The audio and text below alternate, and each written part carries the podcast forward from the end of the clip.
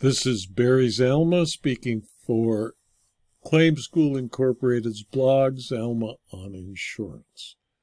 Today we're going to explain why there's no coverage to run down your wife if you refuse to pay a $78 premium for the extra coverage. Plaintiff Eric Levy sought a declaration The defendant New York Central Mutual Fire Insurance Company is obligated to provide plaintiff with coverage, defense, and indemnification for an August 29, 2021 car accident where he negligently injured his wife. New York Central moved for an order granting summary judgment dismissing plaintiff's complaint and for a declaratory judgment declaring that it is not obligated to provide plaintiff with a defense or indemnification for the motor vehicle accident that is alleged to have occurred on August 29, 2021, as no supplemental spousal liability coverage exists for that claim. In Eric Levy versus New York Central Mutual Fire, a uh, decision of the New York Court of Appeal in 2023 found in favor of the insurer. On August 29, 2021, while driving his car, plaintiff accidentally struck his wife, Lisa Grauer, and Grauer allegedly suffered serious injury, including a fracture. At the time of the accident, plaintiff had an active motor vehicle insurance policy through New York Central with bodily injury liability limits of $250,000 per person. Grauer filed a claim against the plaintiff in New York Central, alleging that she was injured as a result of his negligence. Plaintiff alleged that New York Central is liable for breach of contract in the amount of $250,000 for failing to provide plaintiff with coverage, a defense, and indemnification. Plaintiff moved for summary judgment on his amended complaint and is requesting a declaratory judgment as set forth in the first cause of action. Plaintiff submitted an affidavit describing the events that transpired and alleges that he was not provided with proper notice of SSL coverage. New York Central averred that no SSL coverage exists for plaintiff's policy, that it did comply with all notification requirements, and the plaintiff declined to purchase SSL coverage.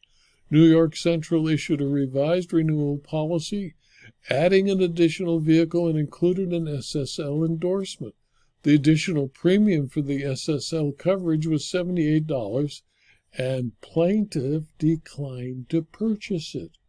Supplemental spousal liability insurance provides bodily injury liability coverage under a motor vehicle insurance policy to cover the liability of an insured spouse because of the death or injury of his or her spouse, even where the injured spouse must prove the culpable conduct of the insured spouse. In reviewing the law, Insurance Law Section 3420G was amended by Chapter 584 of the Laws of 2002 to require insurance carriers to offer their insured supplemental spousal liability insurance for an additional premium. The SSL coverage provides drivers with the option to be insured in cases where their negligence causes death or injury to their spouse. Both parties present the insurance policy to the court in support of their summary judgment motions and do not dispute the contents the court found that New York Central made a prima facie showing. It is not obliged to provide plaintiff with indemnification or a defense for the motor vehicle accident occurring on August 29, 2021, because no SSL liability existed for this claim. Since plaintiff declined to purchase the SSL, an insurer is not required to provide insurance coverage for injuries sustained by an insured spouse. It was undisputed that plaintiff did receive notification of the availability of supplemental spousal liability insurance and he refused to pay the $78 premium. Accordingly, it was ordered that plaintiff Eric Levy's motion was denied in its entirety in New York Central Mutual Fire Insurance Company's Cross motion for an order granting summary judgment dismissing plaintiff's complaint was granted.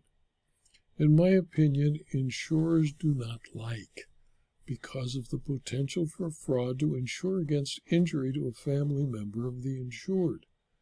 New York passed a law requiring insurers to provide coverage for injury caused to a spouse as long as the insured pays an additional premium.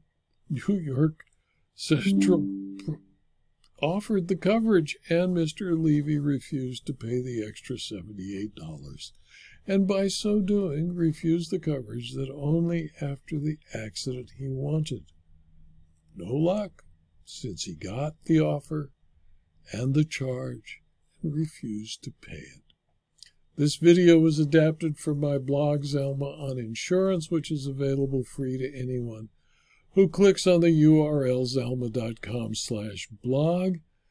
You can subscribe at the blog and you'll receive notice daily, usually five, six times a week of blog postings. You can also subscribe to the videos at rumble.com or youtube.com, and I'd appreciate it if you click on like button or the thumbs up button on Rumble.